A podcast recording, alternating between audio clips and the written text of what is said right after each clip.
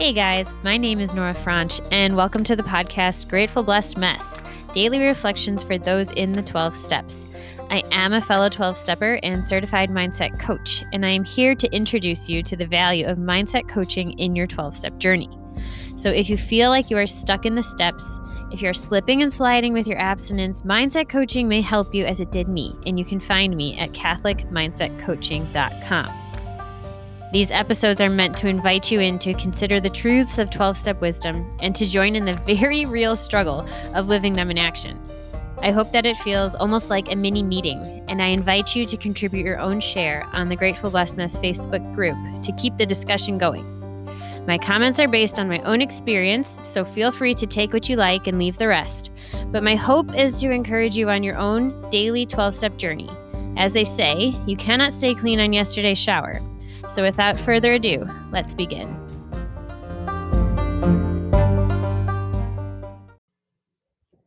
Hey there, guys. I hope your day is going okay. I hope it's going fine. I hope it's a fine day. Doesn't have to be great, but, let's call it on the plus side as opposed to the negative side before we move into this. We are reading from Voices of Recovery, June 6th. We then find that to deal with our inner turmoil, we have to have a new way of thinking, of acting on life rather than reacting to it. That is from the OA second edition, page 2 to 3. Sorry, Overeaters Anonymous, the brown book. It seems that all my life had been a series of reactions from fear, anger, or resentment toward others or situations, or from my own negativity or shame. To deal with my despair and inner turmoil, I had to stop blaming life and find a new way of thinking. With help from the OA program and my higher power, I learned that I can accept others as they are. I learned that I am not a victim to life. I can care for and be responsible for myself and my thinking. I can consciously choose positive thoughts and decisions that enable me to act on life one day at a time. Any time that my food obsession returns, it is a sign for me that I need to look at my reactions to people and things. I need to willingly take responsibility for my part and for my happiness. I need to own my own power to take action. Today, I follow the 12 steps and act on life. Yes, this is a program of action, action, and more action. And something that I've kind of come to determine on my own is that it's almost like we are meant to love in every moment, to allow ourselves to be loved and to love, others, God, and ourselves, our higher power and ourselves. And that takes action.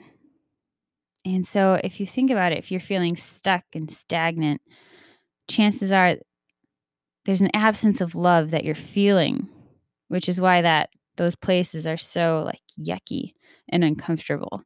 Because love requires action, because love, I'm going to get a little theological on you here, is an exchange.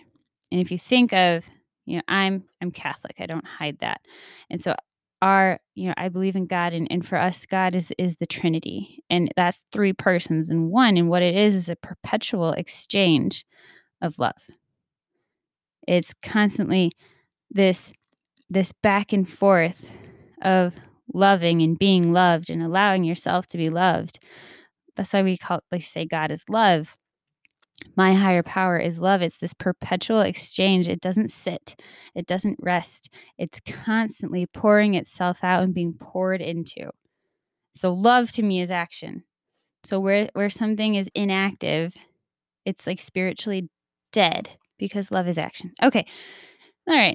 I put on my little philosopher hat. Back we go. It seems that all my life had been a series of reactions from fear, anger, or resentment toward others or situations, or from my own negativity or shame. And I think this is where I kind of used, not intentionally, but I did my 4th step wrong. I feel like so many times, because in the 4th step, we're supposed to list where we have resentment toward persons, places, things, institutions, right? And I listed my anger, my resentment towards these things, but I had a lot of trouble finding my part. And I know that you're supposed to. If you got Mr. Brown in the big book, how does that affect me? There's that column. How does that affect me? Well, it protects it affects my finances. It affects my sexual life. It affects my own sense of safety, And I think what I needed to dig deeper into recovery and my own spiritual healing is not just to name what it affects. And by the way, I know there are lots of ways of doing a fourth step, and I do not know them all by any means. So take what I'm saying with a grain of salt. If you found a better way, it does not mean that there's not a better way available in the steps. But I'm saying that the way I did it, I didn't really dig down to the root because I didn't identify my part in it. Or not to say that I'm the reason why this institution upset me, but why the heck am I still hanging on to it and harboring all this anger? So it's that's where coaching came in and continues to come in. It's okay, I see that you're angry, and I'm not telling you shouldn't be angry, and I'm not saying what they did wasn't wrong or hard or hurtful or anything like that.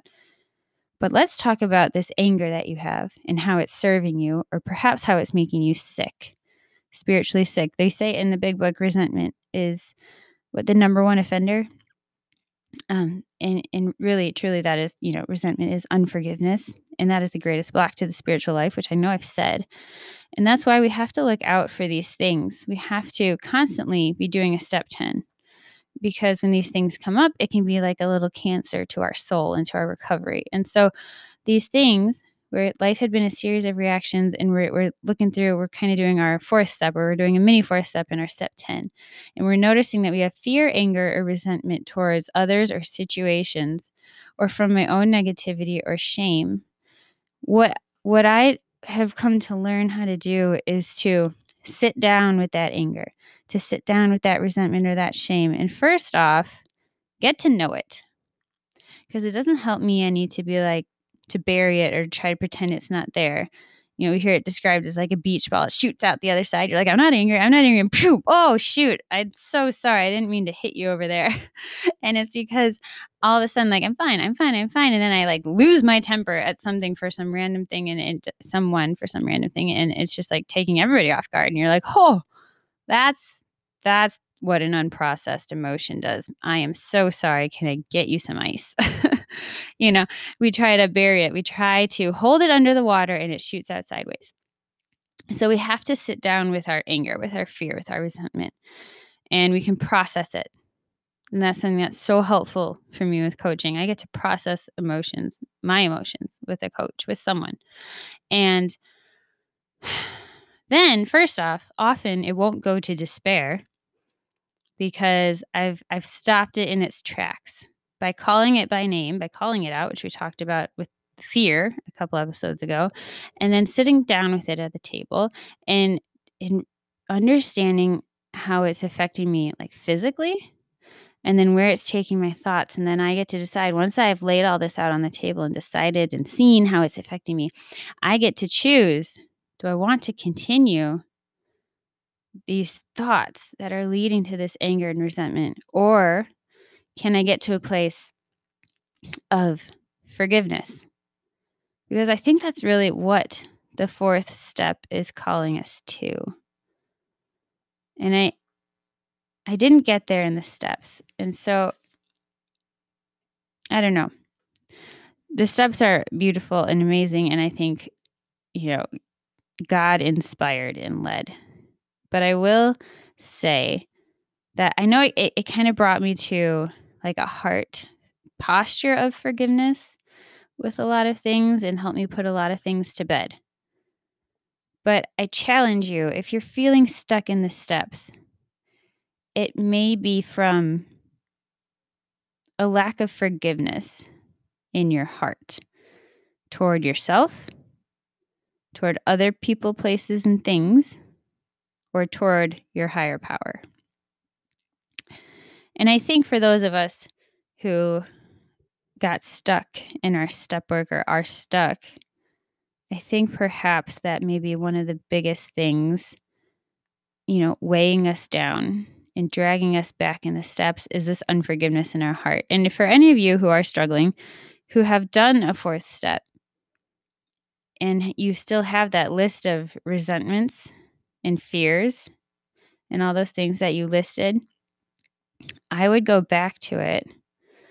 And if you want to do this with coaching, awesome. If you want to, like working through the thoughts and stuff and processing the emotions around those fears and anger is great.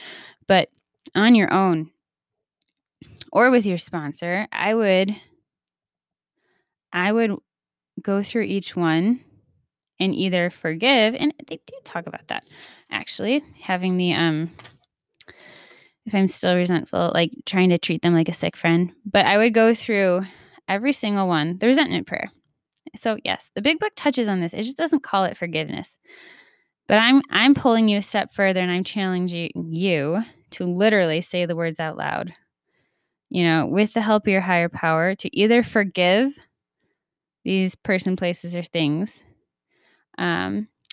to forgive yourself, or to forgive yourself for the anger and fear and resentment that you've been holding on to, and then to give that to your higher power, to step 3, to turn it over and let it go. And so either to forgive or to pray for the willingness to forgive, or to pray for the willingness to want to forgive. And to do that every day. Every day, if you are stuck in the steps, if you're slipping and sliding in your abstinence or recovery, I bet this is a big chunk of it, is this unforgiveness in your heart. And the only thing that we can do, because this is a hard, ingrained habit, this unforgiveness, I'm speaking from experience here. This is a hard habit to notice. It's a hard habit, even after you've noticed it, to stop doing it. And it's almost a default. My body's learned it so quickly. My mind, you know, shifts gears into this so quickly. I often can't catch it. And then I just see it. And I'm like, wait, how do you get here? Okay. And then you know, it slipped in through the back door because I unlocked it. And then it takes me weeks and weeks of praying and forgiving and asking for help and turning it over and letting it go. And let's face it, there's some stuff I've been working on for years that I'm still trying to work through and forgive and let go and turn over. And part of that is because I don't do this every day, and I'm encouraging it because I know it's necessary.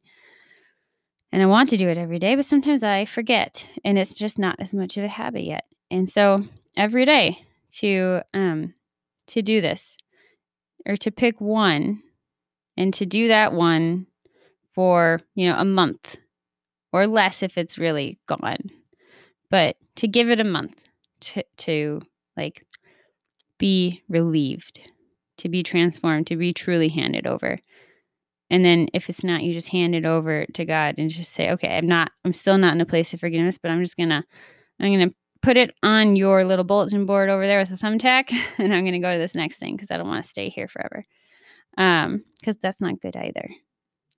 So anyway, I challenge you to either find your old 4th step and pull it out, and to work through each one of those angers or resentments or fears to get to the point of forgiveness. And if you're not there, to pray for forgiveness and to use that resentment prayer that's in the big book.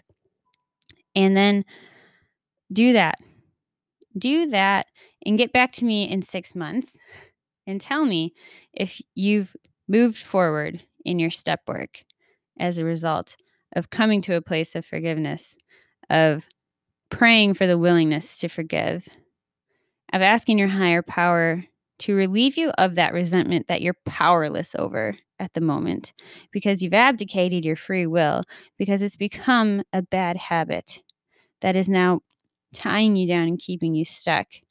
And now you get to do the hard but happy work of untethering yourself and asking for the grace from your higher power to do it all along the way. All right. With that, I pass.